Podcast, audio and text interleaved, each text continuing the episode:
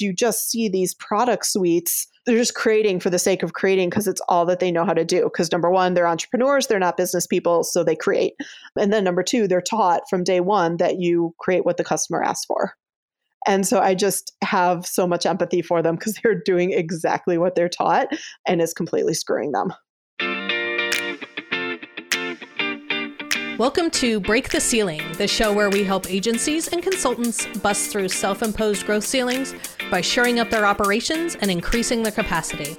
I'm Susan Bowles. I'm your growth architect to help you build the systems that you need to double your revenue and lower your stress.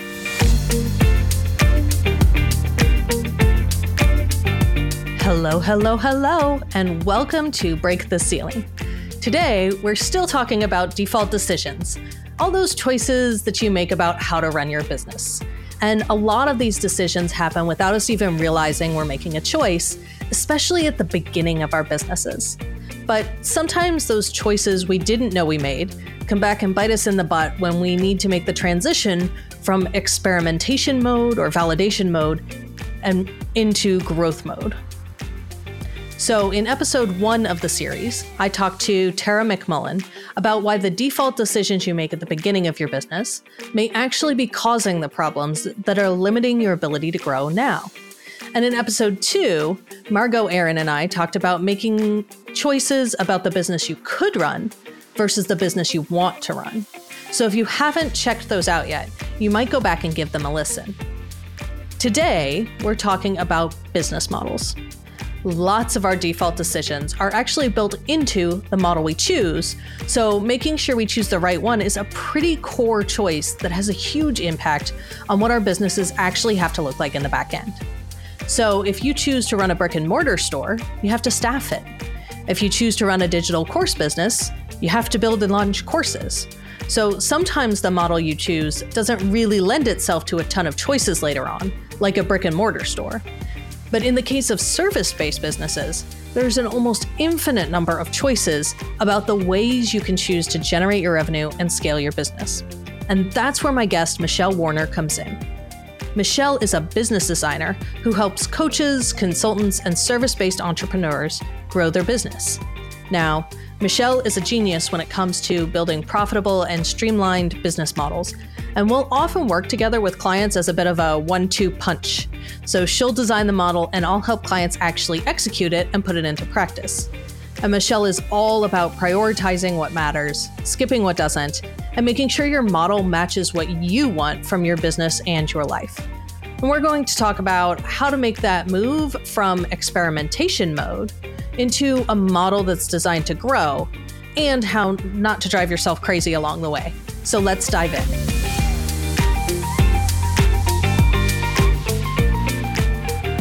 All right. Hello, everybody, and welcome to Break the Ceiling. My guest today is Michelle Warner. Michelle is a business designer who helps coaches, consultants, and service based entrepreneurs grow their business. Hi, Michelle. Hi. Thanks for having me. Yeah, I'm really excited for our conversation. So let's just jump right in. And why don't you tell us a little bit about what business design is?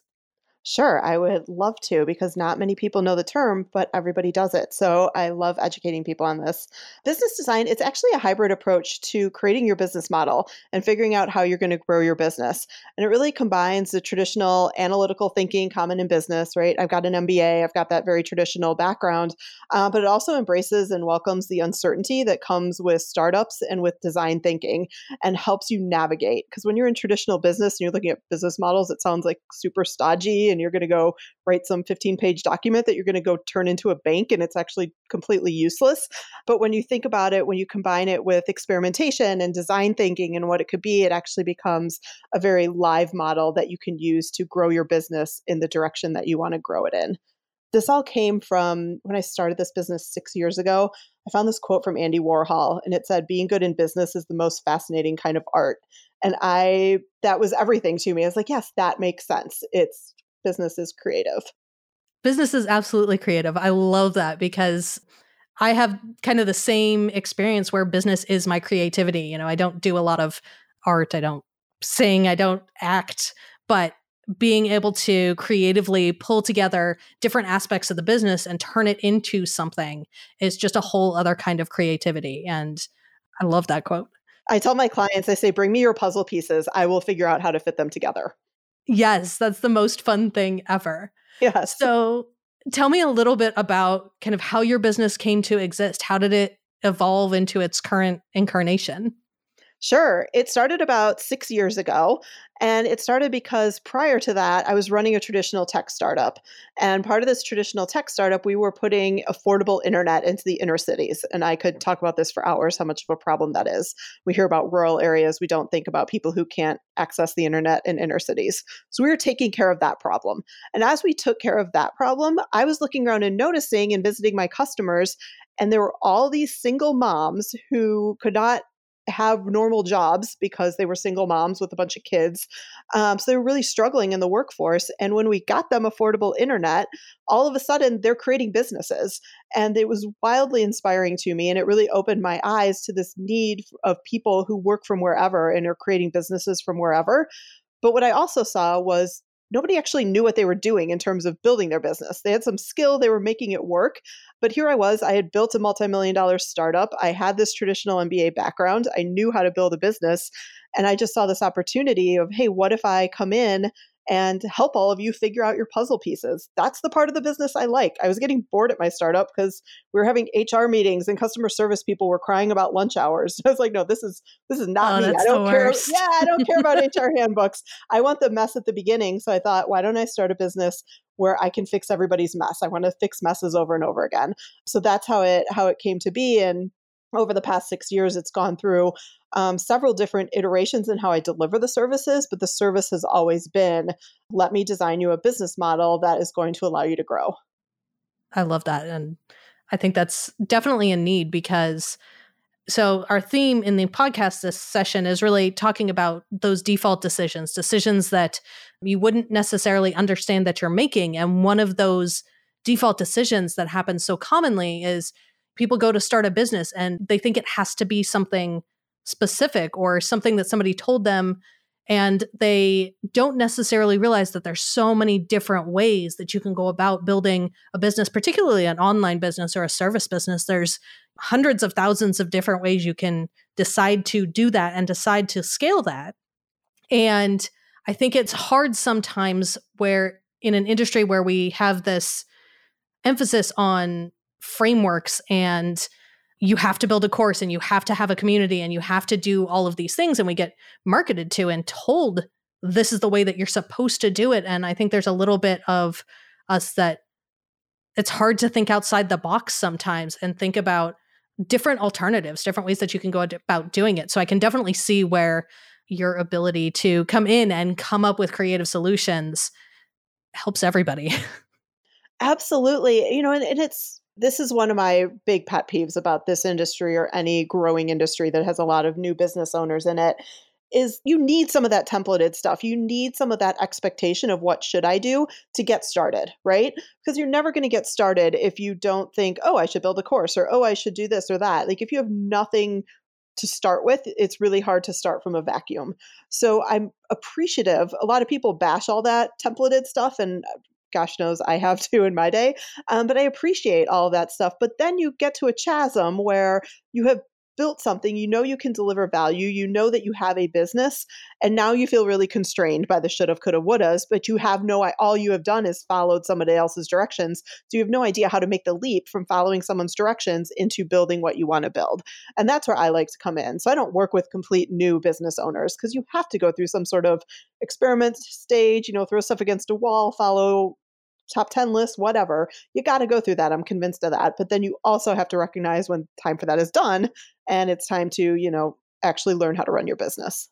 Absolutely. I, I definitely agree with that. You know, when you're when you're starting out, following a framework is helpful in in the same way that a lot of um, the way that I see this executed with my clients is, you know, they picked a software or they picked something and the reason they picked it is well, somebody, when I was starting out, I asked in a Facebook group, what project management system do you use or what accounting systems do you use? And somebody said something and that they liked it. And so that's what I picked um, without really any conscious choice of why or whether or not that was the right choice for you because I agree. Early on in your business, you don't actually have any idea if it's the right choice for you or not. It's something. You have to give it a shot and see how it works. But at a certain point, you will hit a ceiling if it's not the right way to work or it's not the right software for you or it's not the right business model for you. I think you will hit that ceiling where you have built a business that is unsustainable with either its current incarnation, its current systems, its current people, its current team. And you have to do something to make that change. Absolutely. And you're going to hit that ceiling. And, you know, what has to happen when you kind of hit that ceiling is it's not another strategy you can lay on something usually it's it's usually a mindset change that you have to make from everything being black and white to moving into everything being gray space and that's the nuance that people miss, right? They just want the answer. Is this right or is that right? And that works to that certain extent. You know, is this software fine or is that software fine? And then you have to cross a little bit of a chasm and go into a world where every single answer is either it depends or why. And that's really hard. People don't like those. Like I have plenty of experience telling my clients that they don't like those as responses to their questions, right? But if you want to have a business that actually works in a way that scales in a way that doesn't make you insane, you have to know how to make the transition into asking those types of questions and being able to respond to them. Yeah, I agree with that. I think that you do have to be able to say, here's why I'm doing it, and here's the conscious choice I'm making, and the reasoning behind that. Because the answer is, well, any of those choices are valid choices. They're all just a different direction you could choose. So, based off, you know, either your own experiences or your work with your clients, when you see those business owners hitting that ceiling, when they get to that point where they're a little overwhelmed they know something has to change but how you know how do they know when they've hit that ceiling? How do they how do they come to you and say things are broken i don't know what to do? What, what are the signs? What are the symptoms? Yeah it's interesting you know the way it manifests the symptoms are they come saying i'm working all you know around the clock and nothing is moving forward i cannot grow any sales without a direct correlation in how much I work and you know it's time energy and freedom. Those are the classic signs right? They're not making money they have no energy they're working all the time and they have no more time to give and profit margins are disappearing. That's really the symptoms that we see. So they'll, they'll come and they'll say you know i don't know how to make more money i'm stalled out i'm stuck i hate my business is the most extreme. If they have waited too long to to ask someone for help it's you know i'm burned out i hate this thing that i've created i've created a new job for myself and are there any particular decisions or choices you see folks making kind of over and over that have a really big impact on how they got into that situation? You know, what are the causes of that overwhelm? Yeah, I love this question because I have all the empathy in the world for the answers to this. Because the reason, over and over and over again, the reason is that as entrepreneurs, again, we're taught like when the customer asks for something, create it and the customer is always right and listen to your customers, right? And so what I see is when a model breaks down and there's no more revenue coming from a product, everybody goes and asks their customers what do they want and they create something new. And then they ask them what they want again and they create something new because the only way they can figure out how to make more money, um, they can't extract more money out of the core products that they were selling because there's something broken there. So they go create more things but they don't know how to create those things efficiently or in a proper model either. And so that just adds to the problem. And so that's where I'm saying, like, 20 products down the line, if they wait too long to ask for help, they are now trying to maintain 20 products at a crappy profit margin, you know, that aren't being run efficiently and that probably aren't really serving their core customer because all they're doing is emailing or asking on Instagram, hey, what do you need next? And they are just creating it because they need cash. Um, so you just see these product suites they're just creating for the sake of creating because it's all that they know how to do. Because number one, they're entrepreneurs, they're not business people, so they create. And then number two, they're taught from day one that you create what the customer asks for. And so I just have so much empathy for them because they're doing exactly what they're taught and it's completely screwing them. I think that's really interesting. Do you think there's any, is that a boundary issue for them? Or do you think it's just the model is build courses? Or build products and that's the only acceptable scalable choice Yeah, I do think uh, it's not that it's the only acceptable scalable choice, but it's really there there's a chasm that you have to cross between being an experimental entrepreneur and running a business. And that bridge, that moat, whatever we want to call it, that you have to cross comes when you go out of experiment and out of new creation and understand how to double down on something and make it efficient and learn how to operationalize it, productize it, you know, put processes in, all the wonderful things that you do. And people don't understand that that bridge or that moat exists. They don't know it's something that they have to cross. Um, and so they just stay in the earlier stages of the business, which is experimentation and validation. And they just keep creating new things and new things. And nobody is teaching them that, hey, at some point, you stop that stage and you move on to, you know, you stop being a startup and you start being a business. Yeah, that's where I have so much empathy because we just, we love again we love to be this black and white thing and it's easy to teach people those early stages so nobody says oh and then by the way at some point you need to move on from that absolutely so are there particular strategies or models that you see that people should use based on where they are in the kind of stages of growth of their business? You know, so once they're doing those experimentations and they've grown the business to a point where they don't have the capacity anymore or they have kind of hit the ceiling you know what are some of the strategies that you would use after that point you know when they come to you and they say i'm overwhelmed what do you do well, the first thing I do, because it's not well known, is show them the stages of business and explain to them hey, you're stuck in stage two, but you are really ready to be in stage three.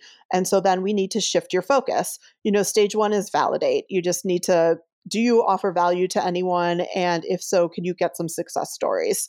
Um, stage two is sell. You know, how can you create some sort of predictable marketing process around the fact that you can create um, a success story for a person? And that's where people stall out. They get some sort of predictable marketing process and then they don't know what to do next.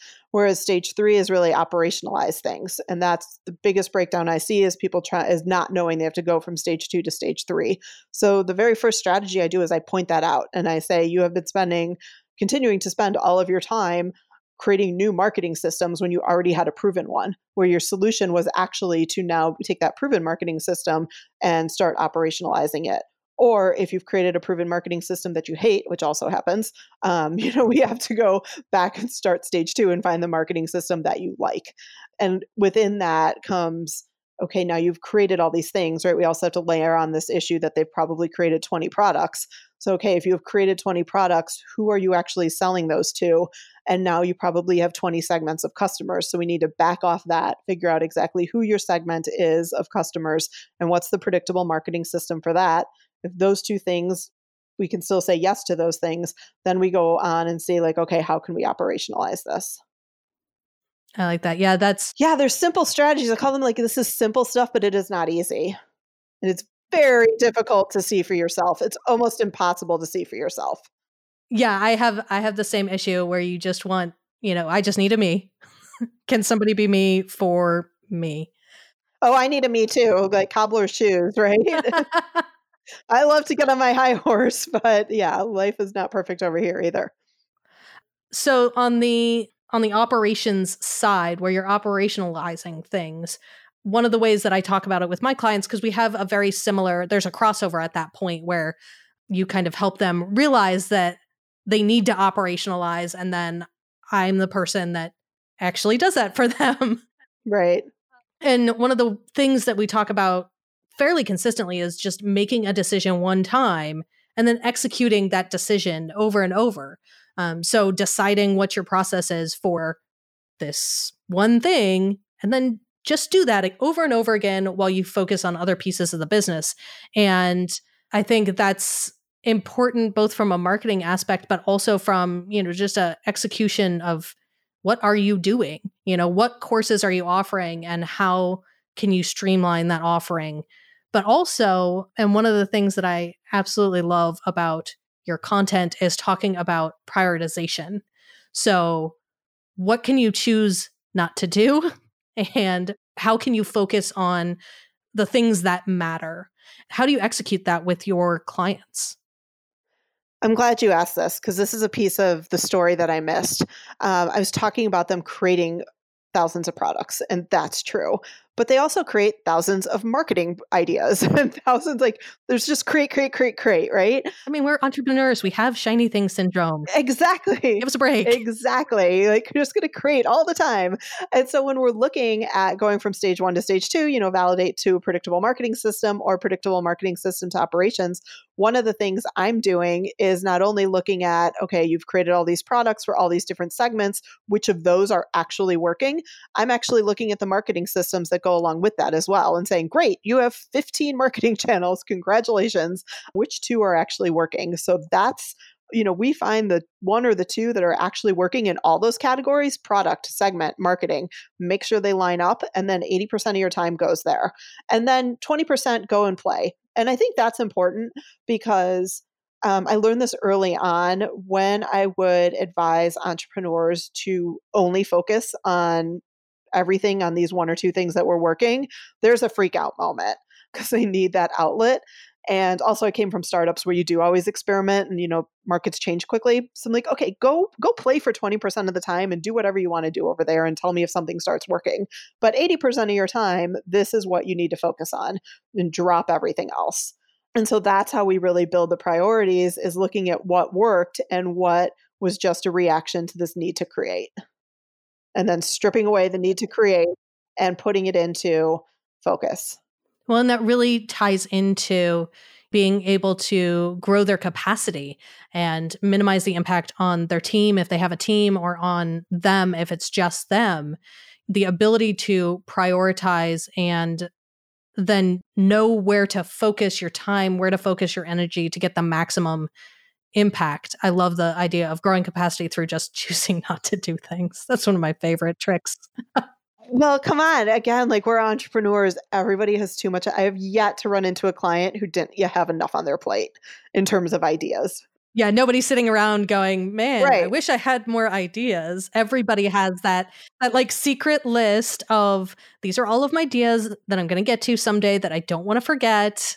Yep. And also I you know, one of my favorites is I'm presented with the potpourri of 30 here's the 37 things we're doing for marketing. And I'm like, "Oh, fantastic. Which one of those is working?" And you just get a blank stare. Nobody needs to be doing 37 things for your marketing. And so yeah, it's finding that combination of of what's actually working that actually makes sense for the segment of customers that makes sense for you. And you brought up team a little bit. I mean, talk about having a better experience for your team when they are not chasing your shiny objects and you're not changing direction every day on them, but instead you give them the 80%, they execute day after day after day, and you could go chase shiny objects for 20%. Don't even give the 20% to your team, right? Um, you just go play and have fun and dream and let them execute what's working. I mean, that's really the ideal for pretty much every business owner, right? Like, let your team execute and you just go do fun things that you want to test out. Well, I think I'm going to do this today. Yeah, that's perfect.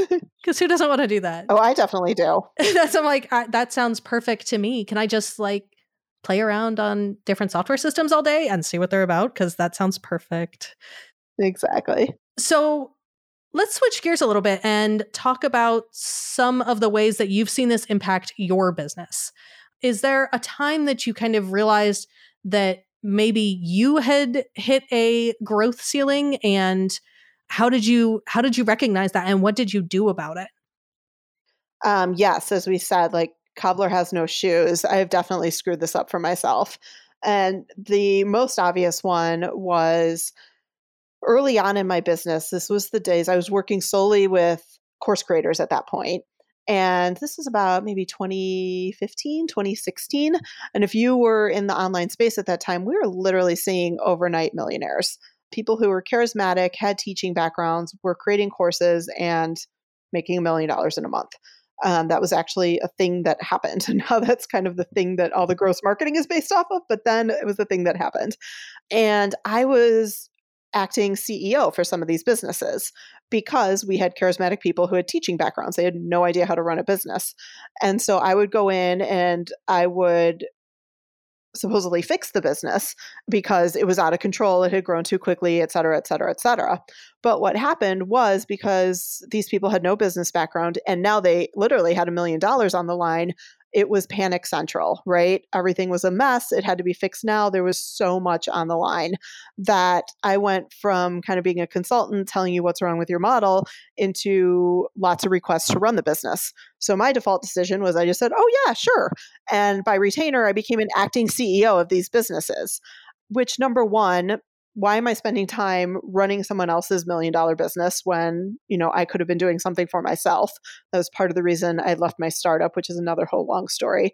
So that was something that wasn't good. But the worst part of it was I realized I was making everything worse because by going into a retainer agreement, I became an employee that they felt very comfortable asking to make all the decisions as opposed to how I work now, which is very much strategist designer. I come in, we design this together, and then you go execute it. There's a reason I do that. And it's because when I worked on retainer, they were outsourcing all of the critical decisions to me.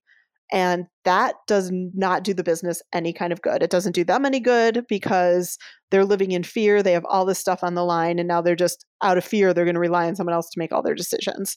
And it does me no good because now I have the stress of like $4 million businesses on me. Um, and that's miserable and, you know, panicked people. And so I really, I screwed that up. And so I stopped doing that. And now I work very much on a project basis. I come in, we design your business models together. I give you priorities, tell you exactly what to go execute, and I'm around. I don't disappear on my clients, but I don't work on retainer and help you execute those and there's there's a very specific reason I do that. And then I have a program where my clients and others can come into and stay on track. Like you can always check in on these are your priorities, what are you doing this week, you know, what's your focus area? Um, and so there's some strategy in there, but it's less strategy and it's more are you on track? Are you planning correctly? What was your priority? Is that, you know, are you staying true to your 80%? And so that's how I came out of out of that screw up myself. Yeah, I think that's a an interesting uh, point because there's a lot of accountability type groups versus like a prioritization type group and i know that's something that i've struggled with with my own business is i have shiny thing syndrome just like all the other entrepreneurs and it's very easy for me to help other business owners prioritize their business. But it's a whole other thing when I have all of the ideas in my head and I don't have a filter where I can often act as the filter for the shiny things with the clients that I work with. But I've struggled with the accountability aspect because I don't necessarily need to be accountable to somebody, but I do have a hard time sometimes deciding what is the most important thing to focus on right in this moment. You know, what is the thing I should be doing now? So how do you how do you advise people on that? what they do when they come into the program is we have a call and i know a lot of them already or if i don't know you we have a call we figure out what's going on with your business if something is going on so seriously that we need to work together i tell you that or we figure out what are your priorities for the coming quarter and then you're right like it's accountability to that it's not accountability to whatever you think your to-do list is this week. I could really care less because accountability to the wrong things is just a waste of everyone's time. So I'm going to get in there with you. I'm going to figure out what your priority is and then you're going to come in and there's going to be accountability towards that. How are you moving forward on that? And then every quarter we're going to get together as a group and reassess those priorities. You know, we're going to relook at business stages. So if you were on stage two last quarter, are you still in stage two? Okay, great. What do you need to focus on? Have you moved to stage three? So then what does that mean? You know, what does your priority need to change to so that you continue moving forward? And I really look at the accountability space as a way to make sure people are focused as opposed to a way to make sure people are getting their to do list done each week. Yeah. And I think, you know, the to do list changes so fast. Exactly, exactly. And if you are aware enough that you have to have priorities like you're aware enough to get stuff done right? I think if you're if you're aware enough to care about my message you're aware enough to worry about your to-do list. Um, you're just not in a place where where you can't handle a to-do list. Yeah and so i want it to be a place where you're staying on track and then you have access to me for quick questions. The last thing i want is for people to have to spend a ton of money to get me on the phone for an hour for a special consult one-off consult when they could be in a group and ask me a quick question. So we have live Q&As every week. You know, what what do you need my gut checks on? It's my way of keeping people moving forward with choose your own adventure, tell me what you need, I'll get you a quick answer. Here's a quick resource. I want to plug and play on the thing that you need today to keep your priority moving forward. So you started a group and you work with clients one on one. Was there a particular operations or business model decision that you made actively in your business? Or did it for a particular reason in terms of how you designed your own business that made a big difference in terms of how easy it was to run that piece where based off of your experience when you're designing your own business what choices did you make to make it be the business that you wanted to run i think the biggest one that i did was again taking a little dose of my own medicine and really doubling down on my own frameworks and my own processes because I love to get so frustrated at the frameworks and templates that are out there that I like to scream from the top that everything's custom. Like, I don't use any of that stuff. But in reality, I do, right? I use frameworks to help find custom solutions. So I actually think the word framework that gets thrown around is thrown around in the wrong way. A lot of people say framework and they actually mean template, meaning I'm going to tell you exactly what to do. A framework doesn't tell you exactly what to do. A framework guides you through a decision making process. And so I really resisted creating my own of those because of the connotation of the word, and it frustrated me that it was this generic advice that wasn't going to help anyone. Um, but over the past nine months, I've really doubled down and said, okay, if I want to do this at scale in a way that's going to get better results for people, get consistent results for people, I need to figure out what is this framework that I'm using because I know it exists in there. I think through the same questions every single time. So I sucked it up and I put that process together and results have been phenomenal. Like my clients always got good results, they are getting out of this world results right now. And I'm able to help a ton more people in a lot less time. And so that was really a game changer for me. I'm not someone who wants to get away from one-on-one work. Oh, I love my one-on-one work. Like that's I love it. But I want it to be efficient and I want it to produce mind-bending results.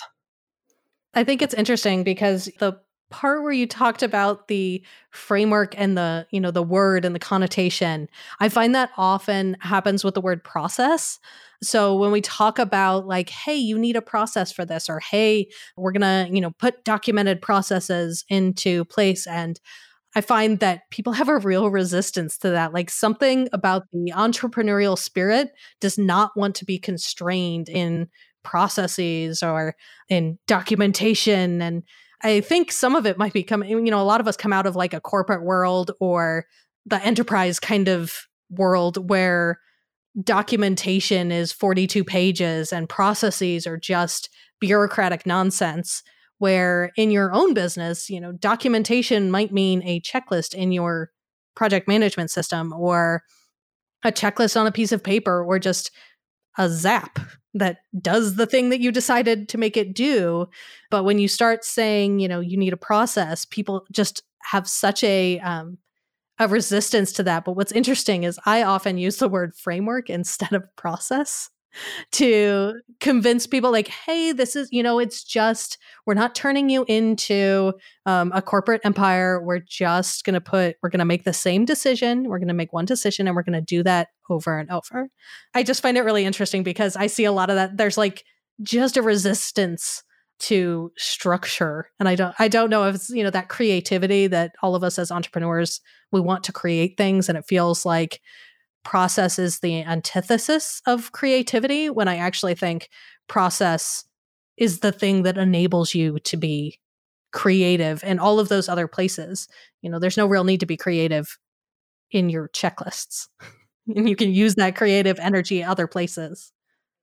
I love this. And that when I look back, then that actually shows my maturity growing as an entrepreneur because you are 100% right. So I have this rebel personality on any of the assessments you take, right? And that used to manifest when I was in corporate jobs before my startup. I would actually be so mad that someone asked me to sit at a desk from nine to five that I would rebel and I wouldn't do any work during the day. But I'm so conscientious, I would go home and do all the work. So it's not like I didn't do the work. I just created two jobs for myself because I refused to do the work during the day, but then I would go home and do it. And so then when I got into the startup environment, I loved it. There was so much freedom and this and that that I refused to create the processes. And then let me tell you, that led to chaos. Like I was my client who I was talking about grew too fast and everything was chaos. Um, so that was part of the stress of that. And I burned out very, very badly. And so I now think that six years on from that experience, of leaving that experience, I'm kind of, you know, have slowly healed from that burnout, which was like serious and ugly. And now I can look back and I crave the process again. But little pieces, right? Like the checklist and the this. And I think I have finally only taken 20 years, but I've finally figured out what that can look like. I I am a person with my personalities. I'm one extreme or the other. So when you say that stuff, I think like, oh, there's either nothing or it's so buttoned down, you know, Wall Street stuff.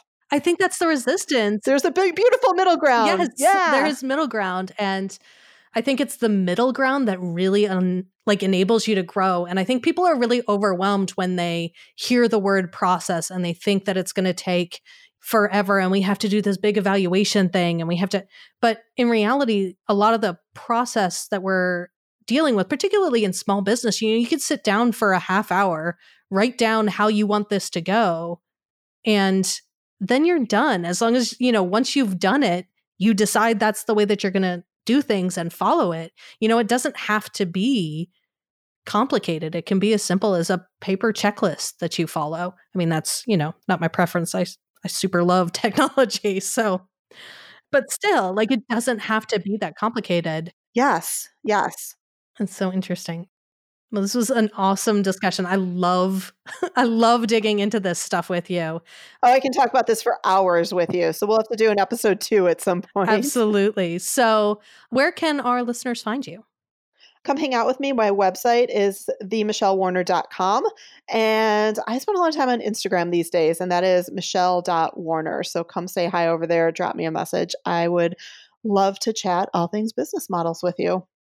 Plus, you'll get really cute dog photos. Yeah, to say, or dogs. there will always be dogs. Yeah, or lakes or hiking. We can talk about any of it.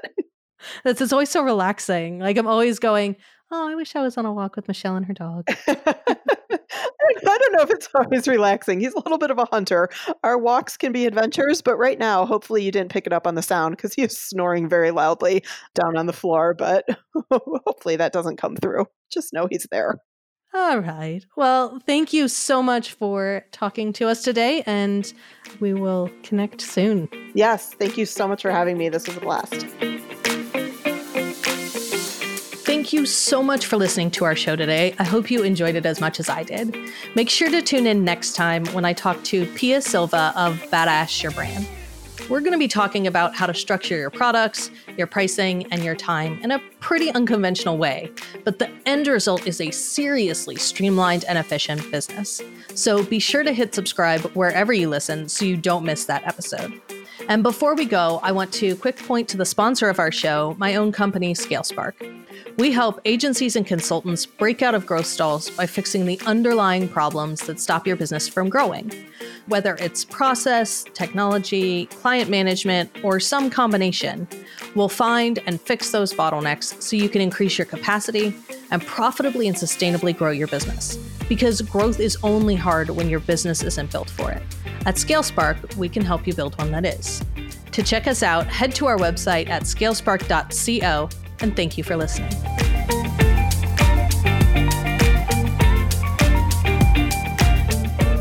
If you found this valuable, I would love for you to subscribe in your favorite podcast platform and share it with at least one person that you know that might benefit from it.